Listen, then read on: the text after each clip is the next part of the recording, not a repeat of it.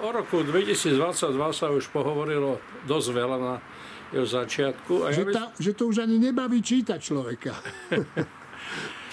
Ale predsa len by som chcel spomenúť dve také veci, ktoré budú podľa mňa v roku 2022 úplne kľúčové. A začnem tentokrát z opačnej strany, teda od medzinárodnej politiky, pretože ona priamo dopadá na život na Slovensku a v roku 2022 bude dopadať v o to väčšej miere. Samozrejme myslím na rolu Ruska, ale aj Číny, ktorá sa začala už skôr sa začala tá expanzia ruského putinovského imperializmu a aj takého tichšieho, ale predsa len imperiálnej politiky Číny. Ale v roku 2022 si myslím, že pôjde kľúčové veci. Jednak preto, aby som začal tentokrát výnimočne Čínou, že Čína zhltla Hongkong a nikto nepovedal ani McAfee. A to je niečo úplne neobvyklé. Pretože tak sa zničil jeden zaujímavý a dôležitý experiment, ako možno mať na azijskej pôde a v blízkosti takej veľkej krajiny, ako je Čína, v podstate slobodný režim. Ja si myslím, že celý slobodný svet urobil v tejto veci obrovskú chybu, že to nechal len tak uplynúť a vôbec si to nejako takmer ani nevšimol. Ale to je len polovica pravdy. Tá druhá polovica pravdy je, že Čína dostala veľký imperiálny apetít a tentokrát na Tajvan. A tá agresivita, ktorú v posledných týždňoch, už v roku 2021, ale to sa vystupňuje v roku 2022, vyvíja kontinentálna Čína voči Tajvanu, tá je hrozivá. Tá je hrozivá a ak slobodný svet v tomto prípade nebude Tajvan brániť,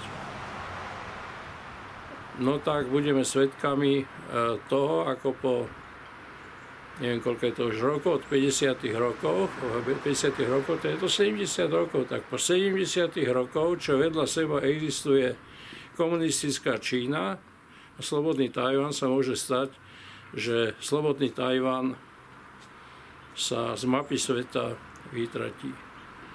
A to by bolo veľmi, veľmi zlé, lebo to by znamenalo, že vo svete majú úspech také vratné procesy a to sú vratné procesy smerom ešte pred rok, povedzme v tomto prípade 1950-52, teda roky k druhej svetovej vojne. A hovorím to aj preto, lebo teraz prejdem k tej druhej.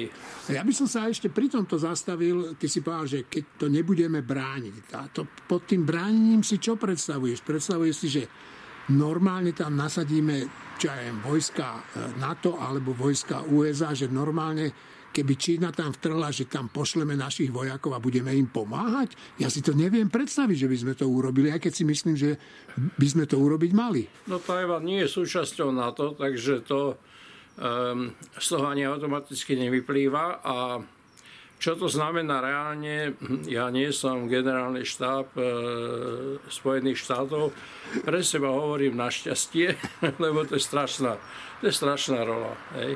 To je strašná rola, ako sa ukazuje, tak prezident Biden je v zahranično-politickej doslavy prezident, čo ukázal v Afganistane. Nie preto, že Spojené štáty a štáty NATO z Afganistanu odišli, to by bolo v zásade v poriadku, ale ten spôsob ten bol nekonečne ako zlý, smutný a teda ten mi pripomínal odchod Sovietskeho zväzu z Afganistánu koncom 80. rokov. Oni tí Rusi už aj povedali, že vlastne Spojené štáty sú dneska v roli Sovietskeho zväzu z tých čias. Nie je to tak, samozrejme, hej. Ale aj tak to bol veľmi, veľmi zlý znak dobový. No dobré, poslali by tam Američania svojich vojakov? Neviem na to odpovedať. A keď nepošlú, tak tá Čína zhltne ten Tajvan. Neviem na to odpovedať, ale tých nástrojov nie je tak málo zase. Tých nástrojov je dosť. Jeden z tých kľúčových nástrojov je nenechať sa vydierať. Pretože ten spor tohto sveta dnes, a to aj vo vzťahu s Čínou, aj vo vzťahu s Ruskom, je založený na otázke, či sa slobodný svet nechá Čínou a Ruskom vydierať, alebo nenechá. Ak sa nechá vydierať, no tak potom ten spor prehrá. Ak sa nenechá vydierať, v Číne hodvábnou cestou, povedzme, hej, a čo sa týka Ruska plynovodmi a podobnými vecami, no tak potom môže západný svet uspieť, lebo západný svet je dneska ešte stále ekonomicky silnejší a najmä aj vojenský teda je stále ešte silnejší, ale najmä je, myslím si, že je životoschopnejší, lebo je slobodný. Dobre, a tak my už na to zabúdame, ale slobodný svet je z povahy veci, aj keď dnes to nevyzerá celkom tak, ale slobodný svet je stále životaschopnejší ako autokratický svet. A to už sa dostávam k Rusku a k Putinovi. To, čo chce Putin, nie je nič iné, iba vrátiť kolo sveta dozadu a neakceptovať svet po roku 1989. To bola studená vojna, Sovietský zväz v tej studenej vojne prehral a Putin túto prehru nechce akceptovať. A chce sa vrátiť k tomu svetu, aký existoval v podstate po druhej svetovej vojne. To samozrejme nejde jednoducho. Ani keby urobilo Rusko dnes s Ukrajinou čokoľvek. Návrat do roku 1945 proste možný nie je.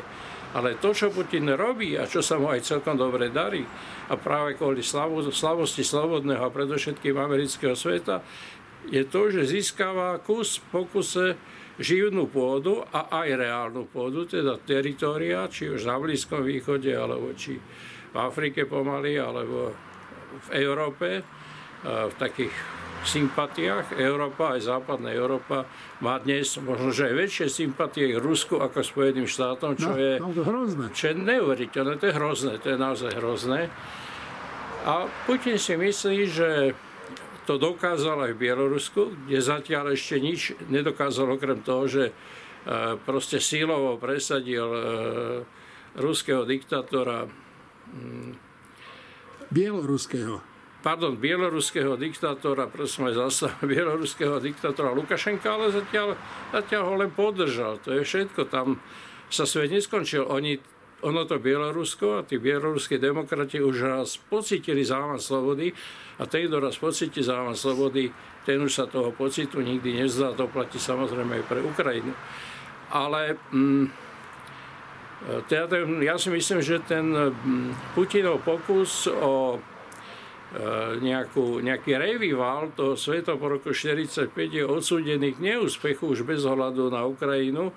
Ale myslím si, že je našou psou povinnosťou a našou, to znamená slobodného sveta, Európskej únie, západnej civilizácie a v prvom rade NATO pomôcť Ukrajine. A znova tá otázka je taká, či teda výsledná vojska NATO, tá odpoveď je taká, že zrejme nie, lebo tam neexistujú nejaké také dohody, ale existuje, ako sa ukazuje aj z posledných reakcií Putinových, existuje množstvo nástrojov, kde sa nesmie, nie že nemusí, ale nesmie dať slobodný svet Ruskom vydierať, lebo to, čo dneska Rusko robí voči Ukrajine, čisté vydieranie.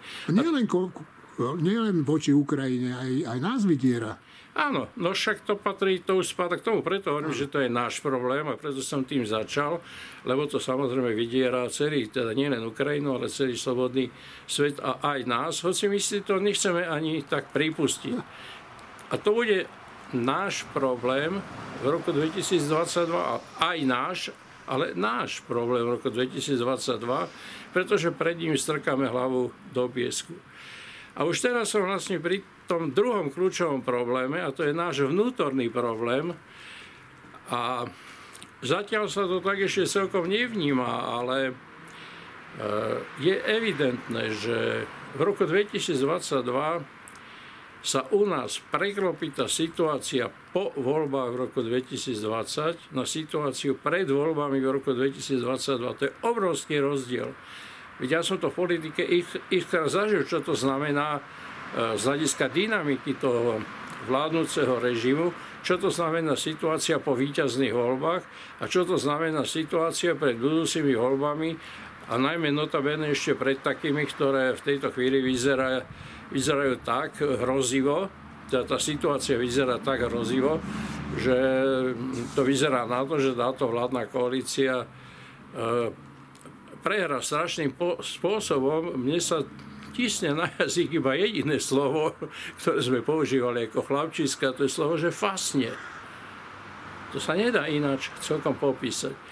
A to zo sebou samozrejme nesie obrovské množstvo dôsledkov, pretože to znamená s veľkou pravdepodobnosťou, že sa v omnoho väčšej miere posilnia všetky tie negatívne tendencie, ktoré táto vládna koalícia si zo sebou nesie a že sa ešte viac zoslavia aj tie pozitívne tendencie, ktoré si zo sebou táto vláda priniesla. A treba povedať, že existuje tu jedna základná pozitívna tendencia, to je boj proti korupcii. Ale keď to pôjde takto ďalej... Keď fasnú? Áno, tak... aj tí sudcovia, alebo však teraz už pôjde viac o súdy ako o nejaké vyšetrovanie trestných činov, tak to aj tí sudcovia budú veľmi rozmýšľať, ako majú na tých súdoch rozhodovať. Čiže aj tam, kde táto vládna koalícia niečo dokázala, teda v tej očiste, to je ani nie sme v polčase politickom, nie sme ani v polčase toho očisťovania. Ale vo mnoho väčšej miere sa to bude prejavovať vo všetkom tom, čo sa spája s tými ostatnými nevyhnutnými zmenami. Lebo Slovensko leží na chrbte. Slovensko je krajina, nech mi to odpustia moji kamaráti, ktorí často hovoria, že som príliš negativistický, ale Slovensko je krajina, ktorá vyzerá ako krajina po porážke. Na lopatkách. Na lopatkách. A to nie je len nejaké zdanie, to je proste realita, pretože sa ukázalo, že tie negatívne črty, ktoré tu ostali po Ficovom a Pellegriniho režime, sú ešte oveľa hroznejšie. Však to sa ukázalo vo všetkých prípadoch a možno najzreteľnejšie na takom vlastne najbanálnejšom prípade tých srncov a diviakov na polovníckej chate, lebo to je tak hrozný protiklad toho, že sa hovorí o polovníkoch, ale zároveň každý vie, aj tí, ktorých sa to týka, že sa nehovorí o žiadnych polovníkoch, ale že sa hovorí o politike a že sa hovorí o politike, povedal by som, ktorá bráni všetky tie absurdné a nezmyselné pozície, a najmä pozície toho skorumpovaného režimu. Však o tom je celý ten príbeh.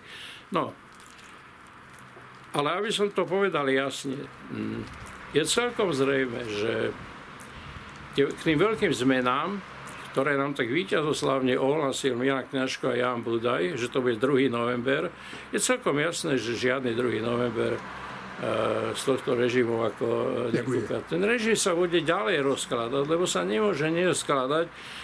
A hovorím o tom preto, že v tej druhej polovici už každý myslí viac sám na seba.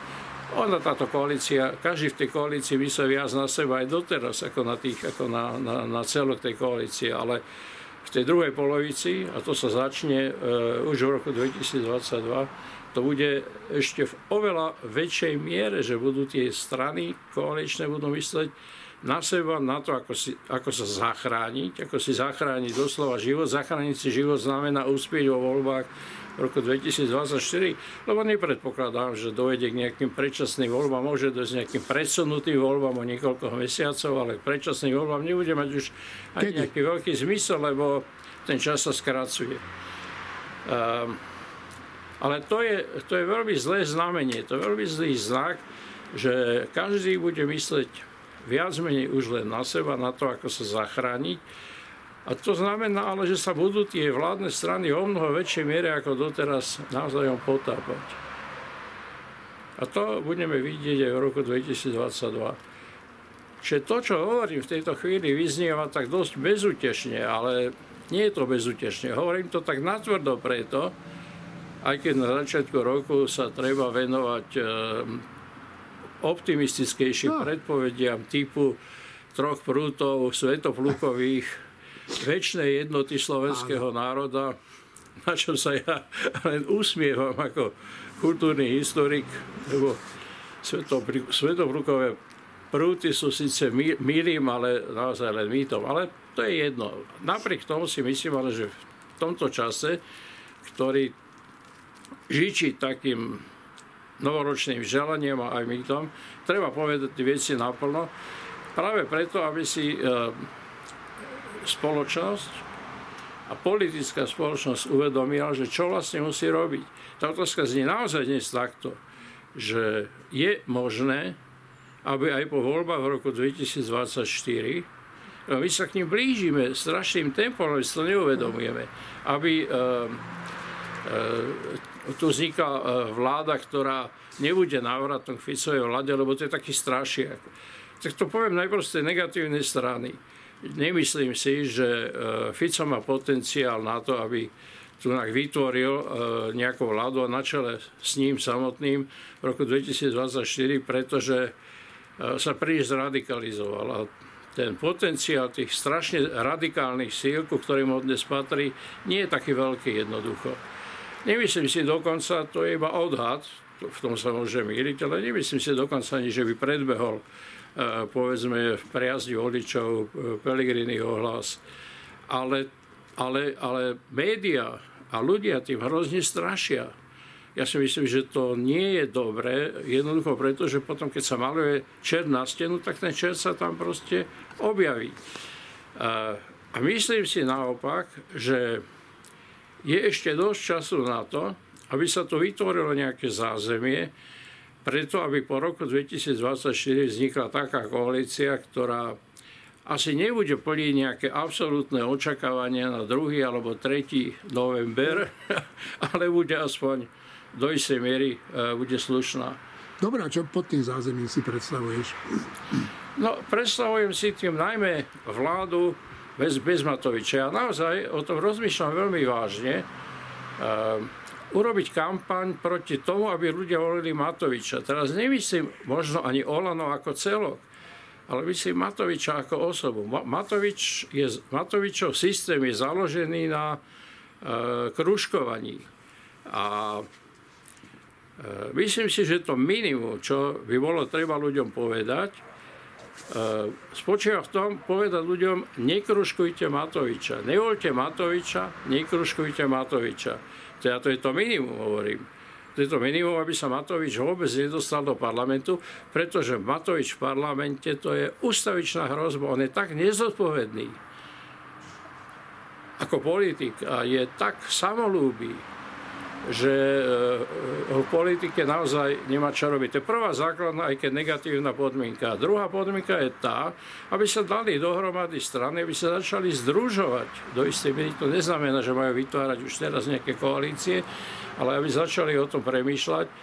Tie strany, ktoré sú dnes vo vládnej koalícii, bez Matoviča a bez Kolára, musím povedať, spolu s tými stranami, ktoré sú mimo parlamentné, ale aj to sú strany, ktoré majú istú silu. Myslím teda najmä na KDH, myslím na Progresívne Slovensko, ale myslím ešte aj na také tie zvyškové strany v tejto chvíli, ktoré ak sa nezačnú dávať dohromady, no tak proste nič nedosiahnu. A myslím si, že takáto skladba politických strán môže mať aj v parlamentných voľbách v roku 2024 môže mať väčšinu. A teraz poviem niečo, čo budeš pokladať za kacírske. No.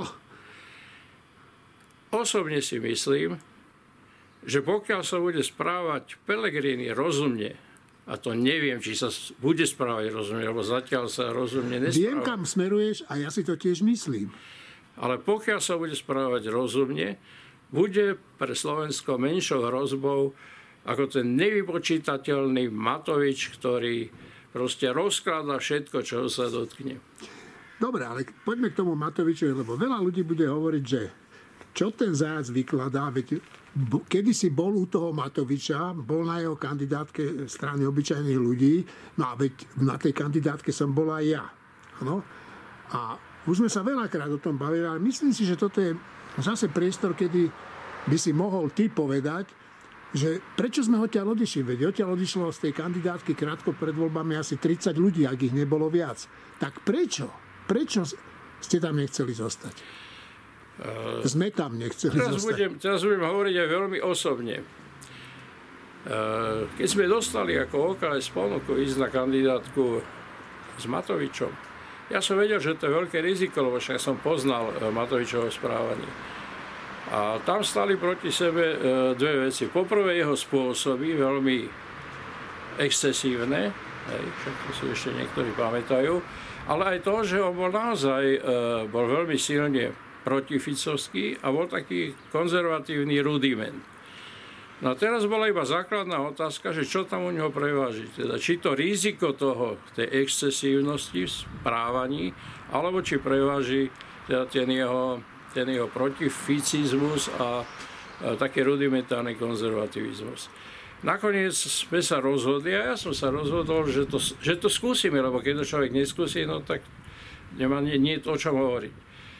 Ale ako náhle sa ukázalo sa to cirka po 2-3 týždňoch a ukázalo sa to zvláštnym spôsobom na tom, že my sme vlastne dobrou prácou na tej kandidátke sme prispeli k tomu, že ten potenciál tej kandidátky začal zrastať. On bol na začiatku, keď sme tam ešte neboli, bol asi 2%, a keď sme odchádzali, tak bol 9 až 10%, tak to je obrovský rozdiel. Ale mne bolo úplne jasné, keď sme videli, že kto to je Matovič. Ja to nechcem tu všetko opakovať, ale keď sme videli, kto to je Matovič, no tak ja by som tam už nebol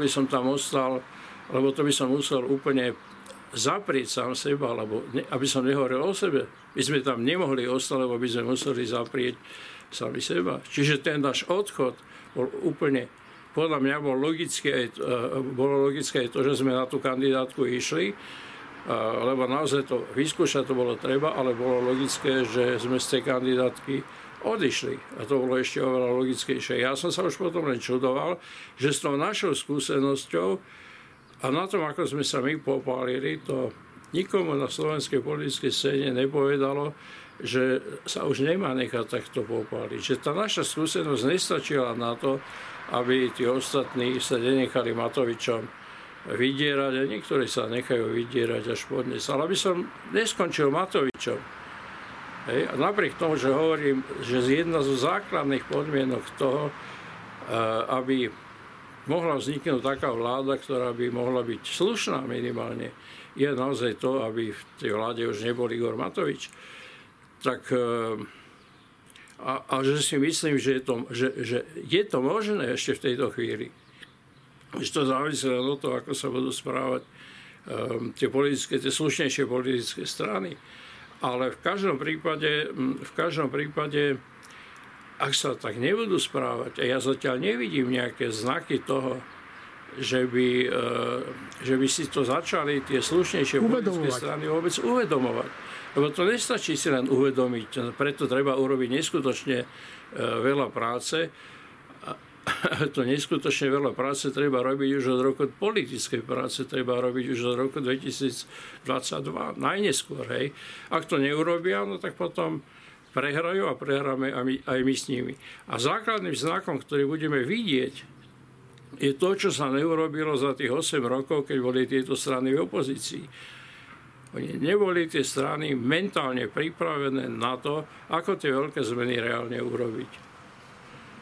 Nemajú na to kompetenciu. Dnes sú to strany bez akýchkoľvek kompetencií urobiť akékoľvek veľké zmeny. Tak ak uvidím, že od roku 2022, a to je moje želanie pre politické strany v roku 2022, ak uvidím, že tie politické strany budú pripravené a budú schopné to aj začať uskutočňovať, hľadať prieniky vzájomné, hľadať spoločné body, hľadať spoločné spôsoby, ako reálne aj dosiahnuť takéto zmeny. Ak to uvidím, tak potom budem pokladať rok 2022 za úspešný.